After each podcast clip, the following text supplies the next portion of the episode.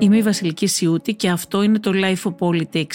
Σήμερα θα συνομιλήσουμε με τη ρεπόρτερ της εφημερίδας Καθημερινή Μαριάννα Κακαουνάκη.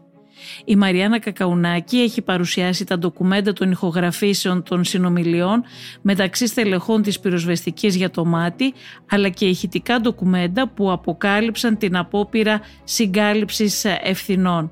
Μία απόπειρα συγκάλυψης που συνεχίζεται μέχρι σήμερα, καθώς στελέχη της πυροσβεστικής που έπρεπε να λογοδοτήσουν για το Μάτι αναβαθμίστηκαν και από τις δύο κυβερνήσεις και βρίσκονται και σήμερα στην πρώτη γραμμή. Είναι τα podcast της LiFO. Μαριάννα Κακαουνάκη, θα ήθελα να σε ρωτήσω για τα ρεπορτάζ που είχες κάνει σχετικά με την ε, πυροσβεστική μετά το Μάτι. Ήταν κάποια ρεπορτάζ ε, συγκλονιστικά και πάρα πολύ αποκαλυπτικά που μας έδωσαν ε, μία εικόνα την οποία νομίζω ότι οι περισσότεροι αγνοούσαμε. Θα ήθελα να σε ρωτήσω λοιπόν να μας δώσεις ε, εσύ τα δικά σου συμπεράσματα που έβγαλες από αυτά τα ρεπορτάζ για την πυροσβεστική. Καταρχήν ίσως έχει νόημα να κάνω μια πολύ μικρά εισαγωγή για το πώς είχαμε ξεκινήσει, το οποίο θα καταλάβεις γιατί, γιατί είναι ενδεικτικό του κλίματος που είχε δημιουργηθεί τότε. Ε, βεβαίως, ναι, θα το θέλαμε κιόλας. Ε, επτά μήνες μετά τη φωτιά στο μάτι μας είχε καλέσει ο διευθυντής της Καθημερινής, εμένα και το Γιάννη Σουλιώτη, ε, και μας είχε δώσει το στικάκι με όλες τις επικοινωνίες της πυροσβεστικής την ημέρα της φωτιάς. Και η αρχική σκέψη ήταν να κάνουμε ένα τηλεπτικό ντοκιμαντέρ για το επιχειρησιακό κομμάτι, δηλαδή με τις κλήσεις αυτές ως βάση να μιλήσουμε με στελέχη, με άντρες και γυναίκες του σώματος που ενεπλάκησαν στη φωτιά και εκείνοι να έδιναν απαντήσεις και εξηγήσεις για το τι συνέβη. Η πρώτη δυσκολία που προέκυψε πολύ νωρίς ήταν ότι η ηγεσία της πυροσβεστικής αλλά και της αστυνομίας αρνήθηκαν να συμμετέχουν στο ρεπορτάζ. Δεν, θυμάμαι δεν μας είχαν δώσει άδεια ακόμα και να, να κάνουμε γυρίσματα στα εξωτερικά τα, τα, τα, κτίρια ας πούμε ή να μιλήσουμε με στελέχη που μπορεί να ήταν ήδη θετικοί στο να μας πούν κάποια πράγματα. Και παρότι προφανώς κανείς δεν έχει υποχρέωση να συμμετέχει σε ένα τηλεοπτικό ντοκιμαντέρ, νομίζω ότι αυτή η στάση ήταν ενδεικτική του κλίματος που είχε δημιουργηθεί, ότι τίποτα δεν είχε πάει λάθος. Και νομίζω για, για μένα ε, αυτό είναι πάρα πολύ σημαντικό, το ότι αυτά τα τρία χρόνια ουσιαστικά κανείς στην πυροσβεστική δεν έχει δείξει την πρόθεση να αναζητήσει και να διορθώσει τα όσα δεν λειτουργήσαν εκείνη την ημέρα. Ακριβώς και αυτός είναι και ο λόγος για τον οποίο ε, αυτή ήταν και αφορμή για την οποία σε κάλεσα και θα ήθελα να μας μιλήσεις για, για όλα αυτά. Γιατί και σε μένα κάνει πάρα πολύ μεγάλη εντύπωση ότι κανένας δεν αναζητά το τι γίνεται με την πυροσβεστική ενώ και τότε ήταν προφανές ότι υπήρχε πρόβλημα αλλά και τώρα. Και υπάρχουν ακόμα και, και οι επιστολές των ανθρώπων στο μάτι των πληγέντων οι οποίες και αυτές από μόνες τους είναι αρκετά αποκαλυπτικές, τις οποίες επίσης κανείς δεν δίνει σημασία. Νομίζω ότι τις έχεις δημοσιεύσει και εσύ στα, στα ρεπορτάζ σου. Τις έχω δει σε κάποια ρεπορτάζ της καθημερινής και όχι μόνο. Αλλά γι' αυτό θα πούμε μετά. Ε, θέλω να σε ρωτήσω, αυτό που περιέγραψες, πότε ήταν, πότε απευθυνθήκατε στην ηγεσία της πυροσβεστικής και αρνήθηκε να, να μιλήσει και να πει οτιδήποτε; Πότε έγινε αυτό; Αρχές νομίζω του, του 19, δηλαδή Είχαμε ήδη ξεκινήσει να ακούμε όλα αυτά τα ηχητικά και κάναμε πάρα πολλές κρούσεις. Και η απάντηση ήταν το ότι δεν συμμετέχουν με κανένα τρόπο σε κάποιο ρεπορτάζ. Που και πάλι, σου λέω, δεν, δεν θεωρώ ότι έχει κάποιος υποχρέωση να συμμετέχει. Αλλά νομίζω ότι ε, και από ό,τι είδαμε και αργότερα και το πώς ε, συμπεριφέρθηκαν στον πραγματογνώμονα, στον Δημήτρη Τολιότσιο και με από τις καταθέσεις νομίζω ότι το γεγονός ότι οι άνθρωποι που θα έπρεπε να έχουν λογοδοτήσει αναβαθμίστηκαν και ήταν μέσα στο, στο σώμα, νομίζω ότι αυτό έχει να κάνει με αυτό. Δηλαδή το ότι προσπαθούν να δείξουν ότι δεν, είχαν γίνει, δεν είχε γίνει κανένα λάθος. Εγώ έχω την ελπίδα βέβαια ότι κάποια πράγματα τα άλλαξαν. Δεν ξέρω, θα φανεί αυτό τους επόμενους μήνες όταν κάνουμε και οι άνθρωποι που ήδη έχουν κάνει ρεπορτάζ ε, και εγώ πρόκειται να ασχοληθώ με αυτό, να δούμε τι, τι ακριβώς πήγε λάθος στην Εύβοια και στις φετινές πυρκαγιές, αλλά ναι, νομίζω ότι το, το γεγονός ότι εδώ και τρία χρόνια το αφήγημα είναι ότι δεν πήγε τίποτα λάθος, είναι από μόνο του λάθος. Να σε ρωτήσω κάτι, αυτό που σε ρώτησα και πριν δηλαδή θέλω να, να ρωτήσω. Η εικόνα που σχημάτισες εσύ ακούγοντας αυτά τα ηχητικά, δεν ξέρω αν τα έχετε δημοσιεύσει όλα ή αν υπάρχουν και κάποια ηχητικά που δεν έχουμε δεν έχουμε ακούσει. Ποια ήταν για το πώς λειτουργεί η πυροσβεστική; Κοίτα, τα, τα ηχητικά ήταν, δεν τα έχω μετρήσει, ήταν πάνω από χίλια, ήταν εκατοντάδες, ε, γιατί ήταν όλες οι επικοινωνίες εκείνης της ημέρας, από τους ασυρμάτους, από τα, όλα τα τηλέφωνα του συντονιστικού. Ε, προφανώς δεν έχουν ε, δημοστευθεί όλα. Κάναμε μια πάρα πολύ μεγάλη προσπάθεια να είμαστε όσο το δυνατόν πιο αντικειμενικοί και δίκαιοι σε αυτό που ακούγαμε. Νομίζω ότι αυτό που εγώ ένιωθα ακούγοντάς τα είναι το απόλυτο χάος. Δηλαδή, μια, νομίζω ότι κάποια στιγμή είχαμε συζητήσει τρεις μας με τον Αλέξη Παχελάκη και τον Γιάννη Σουλιώτη, ήταν ότι το κράτος είχε καταρρεύσει. Δηλαδή, δεν υπήρχε από το κέντρο καμία επαφή με, το τι, με, τη, με την πραγματικότητα, με το τι γίνεται στη φωτιά. Είχε χαθεί τελείως ο έλεγχος και φαινόταν ότι δεν υπήρχε από πίσω κανένα σχεδιασμός, καμία επικοινωνία με τις άλλες υπηρεσίες. Δεν υπήρχε ούτε καν επικοινωνία των πυροσβεστών με τα αέρια μέσα, γιατί οι ασύρματοι δεν λειτουργούσαν. Δηλαδή ήταν, ξέρεις, ο απόλυτος πανικός. Η πυροσβεστική δεν έδωσε ποτέ καμία εξήγηση ε, για όλα αυτά. Δεν, ούτε μια τυπική εξήγηση, τίποτα, ούτε καν από το γραφείο τύπου. Κοίτα, στις καταθέσεις ο ανακριτής αργότερα έκανε μια τεράστια έρευνα σχετικά με το τι πήγε λάθος και για όλα αυτά τα οποία βρήκε και άλλα πολλά τα οποία εμείς όταν ακούγαμε τα ηχητικά δεν μπορούσαμε να φανταστούμε όπως το ότι υπήρχαν αέρια μέσα τα οποία δεν χρησιμοποιήθηκαν. Ε, για κάθε πράγμα υπάρχουν ερωτήσεις και για κάθε πράγμα υπάρχουν απαντήσεις οι οποίες όμως σε μια κατάθεση, ξέρεις, είναι με ένα δικηγόρο, είναι τελείως διαφορετικό. Το, δηλαδή, ουσίας απαντήσεις δεν έχουν δοθεί. Σε σχέση με τον νυν αρχηγό της πυροσβεστικής, τον κύριο Κολοκούρη, ο κύριος Κολοκούρης ήταν στην ε, επικεφαλής της ΕΜΑΚ στην φωτιά στο μάτι, αν δεν κάνω λάθος, έτσι δεν είναι; Ναι. Ο κύριος Κολοκούρης είχε κληθεί στη φωτιά στο μάτι. Ε, τι, τι λέει ο ανακριτής γι' αυτο Ο, ο ίδιος βρισκόταν για μια προσωπική του υπόθεση κάπου στην Πελοπόννησο και επιστρέφοντας προς την Αθήνα ε, είδε καπνό κοντά στην Κινέτα και είχε ξεκινήσει το μεσημέρι να επιχειρεί στην περιοχή.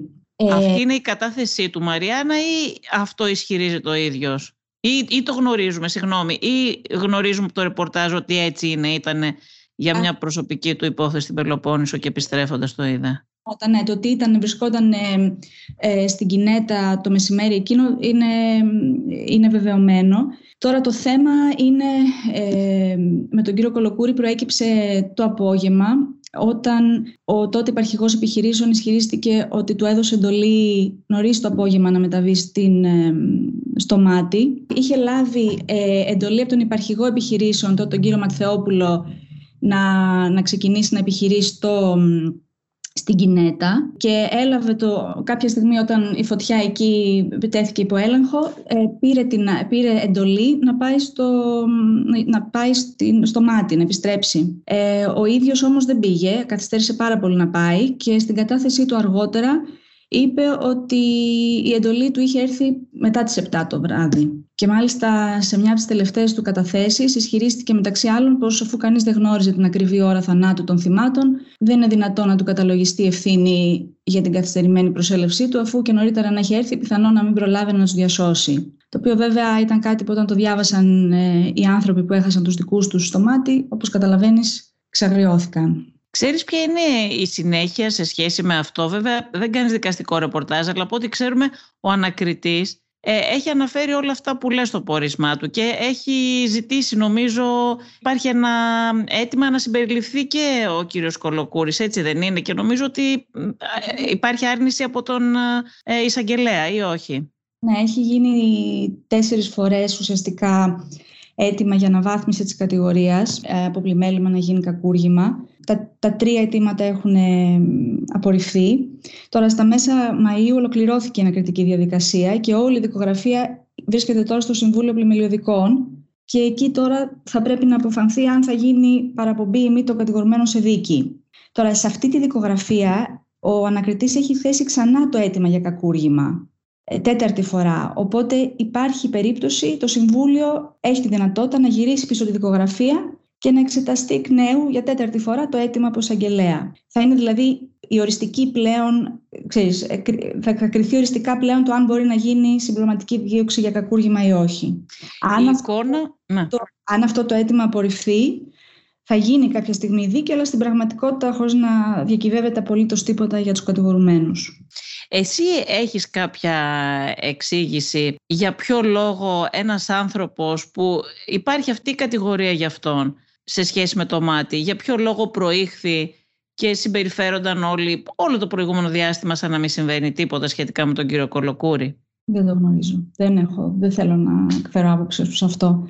Εγώ πολλά νομίζω καταλαβαίνουμε όλοι από, για το πώς λειτουργεί η πυροσβεστική από εκείνη τη συνομιλία που είχε καταγράψει ο πραγματογνώμονας στο κινητό του όταν τον... Θέλεις να μας πεις λίγα γι' αυτό, να μας θυμίσεις και τι είχε γίνει με τον πραγματογνώμονα; Ουσιαστικά ο Δημήτρης Ολιώτσιος είχε αναλάβει λίγες μέρες μετά τη φωτιά να, κάνει, να συντάξει αυτή την πραγματογνωμοσύνη για το τι πήγε λάθος. Και από την πρώτη στιγμή, όταν άρχισε να ζητάει διάφορα έγγραφα και να ψάχνει την ουσία του τι είχε γίνει, άρχισε να δέχεται πιέσεις και, και, και δυσαρέσκεια από, το, από τους συναδέλφους του. Ήξερε από την πρώτη στιγμή ότι οι ισορροπίες ήταν λεπτές, αλλά δεν μπορούσε ποτέ να φανταστεί τι θα επακολουθούσε. Και πράγματι ένα μήνα μετά τον κάλεσε ο τότε αρχηγός του, του σώματος, ο Βασίλης ο Ματθεόπουλος και ουσιαστικά τον απείλησε και τον εκβίασε ευθέως, ζητώντας του ουσιαστικά να θάψει τα στοιχεία που είχε βρει, ε, ισχυριζόμενος ότι πως έπρατε με εντολή της τότε πολιτικής ηγεσίας. Ο άνθρωπος αυτός ξέρεις ε, που είναι τώρα και αν υπάρχει κάποια συνέχεια σε σχέση με τις ε, καταγγελίες του; Υπάρχει πέρα από την ε, ανακριτική διαδικασία τρέχει όλο αυτό το διάστημα και εισαγγελική έρευνα για αυτές τις απειλές και τους εκβιασμούς. Ε, πριν ε, λίγους μήνες κρίθηκε το αν μπορεί αυτό το, αυτή η συνομιλία να μπει στη δικογραφία γιατί ο, ο πρώην αρχηγός ζητούσε να, να βγει από τη δικογραφία ως υποκλοπή και ευτυχώς ο, ο εισαγγελέας ε, πρότεινε να παραμείνει στη δικογραφία η συνομιλία το οποίο είναι πολύ σημαντικό για τον ίδιο και για την υπόθεση. Και από εκεί και πέρα έχει να αντιμετωπίσει διάφορα δικαστήρια, όπως ακριβώς του είχε, τον είχε απειλήσει ο τότε αρχηγός ότι αν μπλέξεις θα σε τρέχουμε στα δικαστήρια για χρόνια. Έχει πράγματι να αντιμετωπίσει και μια μήνυση από την ε, κυρία Γεροβασίλη. Α, του είχε κάνει και η κυρία Γεροβασίλη μήνυση. Ε, όπως και σε εμάς στην καθημερινή. Ε, αλλά υπάρχουν, αλλά αντιμετωπίζει και διάφορα εμπόδια στο πυροσβεστικό σώμα το, στο οποίο ακόμα υπηρετεί. Δηλαδή αυτός ο άνθρωπος που βγήκε και κατήγγειλε αυτά τα πράγματα και για τα οποία έχει και αποδείξεις, γιατί είχε το ηχογραφημένο υλικό. Αυτή τη στιγμή ε, δεν προστατεύεται, αυτό καταλαβαίνω. Αυτή τη στιγμή έχει να αντιμετωπίσει τουλάχιστον δύο δικαστήρια και ε, Υπάρχει και ένα κλίμα στο πυροσβεστικό σώμα, στο πούμε όχι φιλικός προς αυτόν, από ό,τι έχω καταλάβει. Ναι, άρα στην ουσία είναι αυτό που είπες πριν, δηλαδή υλοποιείται η, η απειλή που του απευθύνθηκε, ότι έτσι και το κάνεις αυτό θα σε τρέχουμε, για να το πούμε και κομψά, γιατί δεν το διατύπωσε τόσο ε, ναι. κομψά ο αρχικός πυροσβεστικής τότε. Ακριβώς. Ναι. Ωραία, άρα τα πράγματα είναι όπως θα μπορούσε να τα φανταστεί κανείς και ακόμη χειρότερα ίσως. Και όλα αυτά που, που μας λες Μαριάννα καταδεικνύουν ότι υπάρχει σοβαρό πρόβλημα στην πυροσβεστική και τελικά κανένας δεν θέλει να το αντιμετωπίσει και να ασχοληθεί με αυτό. Ναι. Νομίζω ότι αν κάτι τουλάχιστον έβγαινε από το μάτι με όλη αυτή την τραγωδία που, που έζησαν οι άνθρωποι και όλοι μας το έχουμε νιώσει, θα ήταν τουλάχιστον να γίνει μια ε, μια πραγματική αλλαγή στο πώς λειτουργεί αυτό το σώμα και να, ξέρεις, να... Αλλά φαίνεται ότι, δηλαδή τουλάχιστον μέχρι και πριν το καλοκαίρι η κατάσταση ήταν αυτή, το ότι δεν υπήρχε τίποτα λάθος και ότι όλα... Μα αυτά τα ντοκουμέντα που αποκαλύψατε ήταν πραγματικά συγκλονιστικά και νομίζω ότι κανένας άνθρωπος δεν περίμενε ότι μετά από αυτά δεν θα γινόταν πραγματικά κάτι γιατί όσες αλλαγές και να γίνουν στην πολιτική προστασία, η οποία πράγματι αναβαθμίστηκε από το μάτι μέχρι σήμερα, έτσι. Α, αν γίνουν και πέντε καθαρισμοί παραπάνω που γίνανε, που δεν ήταν αρκετοί βεβαίως, αλλά κάτι έγινε. Ή πήραν και κάποια εναέρια μέσα παραπάνω. Αν δεν αλλάξει πυροσβεστική υπηρεσία, αν δεν υπάρξει εξυγίανση, ναι νομίζω ότι όλα αυτά δεν θα μπορέσουν να, να λειτουργήσουν. Είναι ένα πάρα πολύ σημαντικό πρόβλημα αυτό που αναδείχθηκε τότε και κανείς δεν περίμενε ότι δεν θα γίνει τίποτα, γιατί από ό,τι φαίνεται στην πυροσβεστική δεν έχει γίνει τίποτα. Και ούτε τον κύριο Χρυσοχοίδη ακούσαμε αυτά τα δύο χρόνια να αναφέρεται καθόλου σε αυτό το θέμα. Δηλαδή δεν υπάρχει η παραμικρή αναφορά. Αναδείχθηκαν κάποια προβλήματα, κάποιες παθογένειες. Δεν έχει ασχοληθεί κανείς να πει αν θα κάνει κάτι γι' αυτό. Έτσι δεν είναι. Ναι. Και εξής κάτι άλλο που θυμόμουν εκ των υστέρων από τα ηχητικά που είχαμε ακούσει τότε ήταν ένα, μια επικοινωνία που είχε ο κ. Μαθεόπουλος που ήταν τότε υπαρχηγός ε, με έναν ε, αξιωματικό που ήταν στο πεδίο ο οποίος του έλεγε ότι ξαφνικά του είπε το απόγευμα πρώτη φορά ακούστηκε ότι έχει καεί κόσμος να ξέρεις του είχε πει πάρε με στο κινητό και τότε μου είχαν πει δύο έμπειρα πρώην στελέχη της πυροσβεστικής ότι ο μοναδικός λόγος που ο Ματθεόπουλος ζητούσε να μιλήσουν στο κινητό είναι για να μην καταγραφούν τα όσα θα πούν. Και σκεφτόμουν εκ των υστέρων ότι πάρα πολλοί από αυτούς τους ανθρώπους που ε, μετά το μάτι θα προσπαθούσαν ουσιαστικά, φοβούμενοι το τι μπορεί να γίνει μετά, να μην γίνει ας πούμε, επικοινωνία μέσω των ασυρμάτων, να γίνει από κινητό ή να μην μπουν κάτι το οποίο μετά θα τους μπλέξει. Υπάρχει και αυτό, ξέρεις, το οποίο είναι τρομερό να το σκεφτείς. Ναι, είναι τρομερό και έχει πολύ ενδιαφέρον που το επισημαίνεις και άρα είναι πολύ πιθανόν κάποιες επικοινωνίες να γίνονται έτσι με αυτόν τον τρόπο, να γίνονται στο κινητό για να μην καταγράφονται, έτσι. Ε, έτσι φαίνεται, ότι είχαν γίνει αρκετές επικοινωνίες έτσι. Και πολύ πιθανόν να έχει συμβεί και τώρα και σε αυτές τις φωτιές, δεν το ξέρουμε. Δηλαδή ε, εφόσον αυτό συνηθίζεται όπως σου, σου είπανε, όπως μας λες τα στελέχη αυτά της πυροσβεστικής, όταν θέλουν κάτι να μην καταγραφεί να, να ναι. μιλάνε στο, στο κινητό. Και από ό,τι φαίνεται και εδώ, εδώ αυτή τη φορά, αν παρακολούθησες την, την συζήτηση στην Βουλή μεταξύ των πολιτικών αρχηγών, ο Πρωθυπουργός παραδέχθηκε ότι υπήρχε ένα πρόβλημα σε σχέση με την Εύβοια, μάλλον όχι ένα πρόβλημα, υπήρχαν τουλάχιστον δύο προβλήματα που σχετίζονται με την πυροσβεστική. Το ένα που ανέφερε, χωρίς να θίξει, δεν, δεν αναφέρθηκε καθόλου στην πυροσβεστική ούτε ο Πρωθυπουργός, αλλά αναφέρθηκε στο ότι α, κάποιες φωτιές ε, σε κάποιες φωτιές καθυστέρησε να γίνει πρώτη προσβολή και αν καθυστερήσεις όπως είπε την πρώτη προσβολή μετά αυτές οι φωτιές είναι πάρα πολύ δύσκολο να α, οριοθετηθούν γρήγορα. Ε, και το άλλο για το οποίο είπε ότι ερευνάται είναι ότι φύγανε κάποια αέρια μέσα να πάνε στην Εύβοια, αλλά μετά, ενώ η πυροσβεστική νόμιζε ότι έχει οριοθετηθεί η φωτιά στη Βαριμπόμπη, υπήρξε αναζωοπήρωση και γυρίσανε τα μέσα πίσω. Και είπε ότι αυτό ερευνάται. Τώρα, εμένα προσωπικά δεν γνωρίζουν από την αλήθεια το, το θέμα. Το, τα θέματα της πυροσβεστικής τα καλύπτουν οι αστυνομικοί συντάκτες και εμείς οι υπόλοιποι απλώς παρατηρούμε. Δεν, δεν, δεν τα ξέρουμε τα θέματα αυτά. Αλλά το να λέει ο Πρωθυπουργός ότι ερευνάται το θέμα για το γιατί και πώς γύρισαν τα εναέρια μέσα πίσω από την Εύβοια, νομίζω ότι είναι ένα ζήτημα. Και το είπε αυτό, το είπε στη Βουλή. Όπως αντίστοιχα ερευνάται και στο μάτι γιατί όλα είχαν πάει στην Κόρινθο παρότι η φωτιά μοιάζει να είχε ε, περιοριστεί πλέον εκεί, να ήταν υπό έλεγχο. Ε, αν θυμάσαι και στην Ηλία τότε είχε ελεγχθεί το γιατί ήταν αέρια και με ποιο τρόπο παίρναν τις εντολές. Πολλά πράγματα από αυτά ναι, δεν, φαίνεται ότι δεν αλλάζουν. Είναι κάπως διαχρονικά στην Ελλάδα. Και, ναι. και υπήρχε και άλλη μια αποκάλυψη σχετικά με την πυροσβεστική, που και αυτό δίνει μια εικόνα παθογένειας. Αν θυμάσαι, ήταν ένας τέλεχο πυροσβεστικής που είχε καταγγείλει ότι τον άφησαν και δεν τους στείλανε μέσα, επειδή δεν ήταν ε, αρεστός στην ηγεσία της πυροσβεστικής. Το θυμάσαι και αυτό. Ε, αυτή την καταγγελία; Φέτος λες. Ή... Όχι, όχι. Τότε στα Κύθυρα, νομίζω ήταν, δεν θυμάμαι ακριβώς πού ήταν. Δεν ήταν, ξεκίνησε ο ίδιος ο, ο, ο, ο τότε αρχηγός του σώματος είχε κάνει λόγο για ξεκαθάρισμα λογαριασμών μεταξύ αξιωματικών με τέτοιου είδους μεθοδεύσεις. Ότι ο ένας για να καθαρίσει τον άλλον τον άφηνε, συγκεκριμένα είχε πει στα κύθυρα και στη μάνη, χωρίς ένα αέρια. Ναι, ναι στα κύθυρα και στη μάνη ήταν. Ναι, ναι, ναι. Και αυτό δείχνει παθογένειες λοιπόν. Και εδώ πέρα υπάρχει ένα ζήτημα πάρα πολύ σοβαρό, το οποίο κανένας, με το οποίο κανένας δεν έχει ασχοληθεί. Νομίζω ότι αυτό δίνει, δείχνει η μαφία, όχι η παθογένεια. Το να, το να αφήνεις μια περιοχή και τους ανθρώπους απροστάτευτοι για να παίξεις ένα παιχνίδι εξουσίας μεταξύ των αξιωματικών.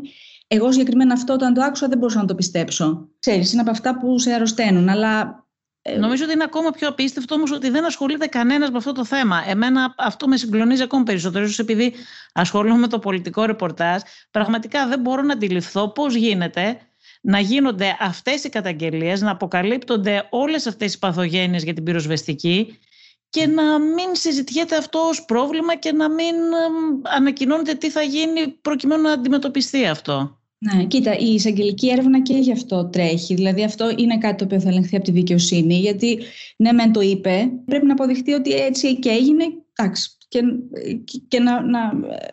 Ε, να αποδεχτεί από τη δικαιοσύνη, γιατί εσύ από ό,τι είπες όμως ότι αυτό είναι τελικά μια πρακτική που εφαρμόζεται στην πυροσβεστική από ό,τι ε, προκύπτει από το ρεπορτάζ.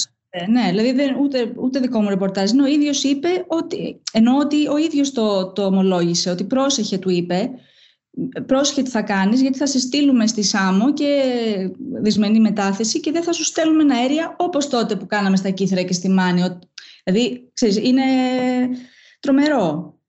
Σε σχέση με τον κύριο Κολοκούρη, τον αρχηγό της πυροσβεστικής Μαριάννα, υπήρχαν και αυτές οι επιστολές των ανθρώπων από το μάτι, οι οποίοι είχαν κάνει έκκληση να ακυρωθεί η προαγωγή του και να παυθεί από αρχηγός της, του σώματος. Μάλιστα μία επιστολή, τη θυμάμαι, που έλεγε ότι τι θα κάνετε αν ο άνθρωπος αυτός έχει να αντιμετωπίσει ξανά μια μεγάλη καταστροφή σαν αυτή στο μάτι και αυτή ήταν πολύ καιρό πριν από αυτές τις, η επιστολή αυτή ήταν πολύ καιρό πριν από αυτές τις πυρκαγιές στις οποίες δεν μπορούμε να πούμε ότι η πυροσβεστική εκ του αποτελέσματος ε, τα αντιμετώπισε με επιτυχία και ε, επειδή ακούω συχνά και εμένα αυτό μου φαίνεται έτσι και πολύ ακραίος λαϊκισμός να μιλάνε για τους πυροσβέστες που δίνουν τη μάχη, που μένουν άγρυπνοι κτλ.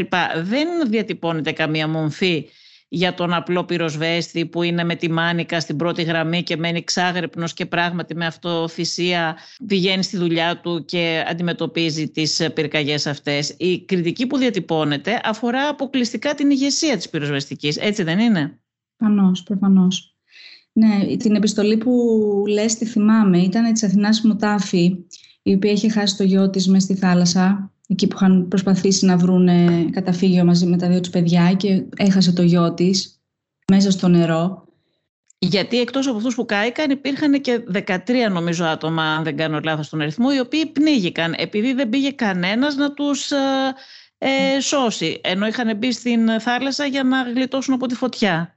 Ναι, ναι, ναι. Και η, και η κυρία Μοτάφη είχε στείλει το 19 μία επιστολή με αφορμή τότε τις προαγωγές αξιωματικών μεταξύ αυτών και του κυρίου Κολοκούρη και είχε πει αυτό, το ότι δεν είναι δυνατόν να λαμβάνουν αυτές τις θέσεις όσοι εκτελούσαν υπηρεσία την ημέρα εκείνη που το κράτος επέδειξε τη χειρότερη ανικανότητα διαχείρισης κρίσεων και προστασίας των πολιτών του. Και τότε την είχε στείλει στον Πρωθυπουργό, δεν είχε λάβει απάντηση. Ε, και αργότερα όταν είδαν οι κάτοικοι την, ε, την κατάθεση του κύριου Κολοκούρη ουσιαστικά με, τις, ε, με τους χειρισμούς του για την ώρα, ότι αφού δεν ξέρουμε την ώρα δεν θα μπορώ να κατηγορηθώ ότι καθυστέρησα, ε, έστειλαν μία ακόμα επιστολή. Η οποία και αυτή υποθέτω έμεινε αναπάντητη. Από, από όσο ξέρω, ναι. Ε, το ρεπορτάζ όμως δεν μπορεί να αφήνει τα ερωτήματα αυτά και τα ζητήματα αυτά αναπάντητα. Νομίζω ότι θα πρέπει να συνεχίσουμε να βάζουμε αυτά τα ερωτήματα και να ζητάμε απαντήσεις. Ε, νομίζω βασική το ότι το μόνο που θα μπορούσε να γίνει τώρα είναι αυτό μια πραγματική αξιολόγηση του τι συνέβη στην Εύβοια και στο, την κατάσταση στην οποία βρίσκεται το πυροσβεστικό σώμα και να γίνει μια προσπάθεια αναδιάρθρωσης. Μαριάννα Κακαουνάκη, σε ευχαριστούμε πάρα πολύ. Εγώ. Ακούσατε το Life of Politics με τη Βασιλική Σιούτη. Σήμερα συνομιλήσαμε με τη ρεπόρτερ Μαριάννα Κακαουνάκη. Αν θέλετε να ακούτε τη σειρά podcast Life of Politics της Life μπορείτε να μας ακολουθήσετε στο Spotify, στα Apple Podcast και στα Google Podcast. Είναι τα podcast της Life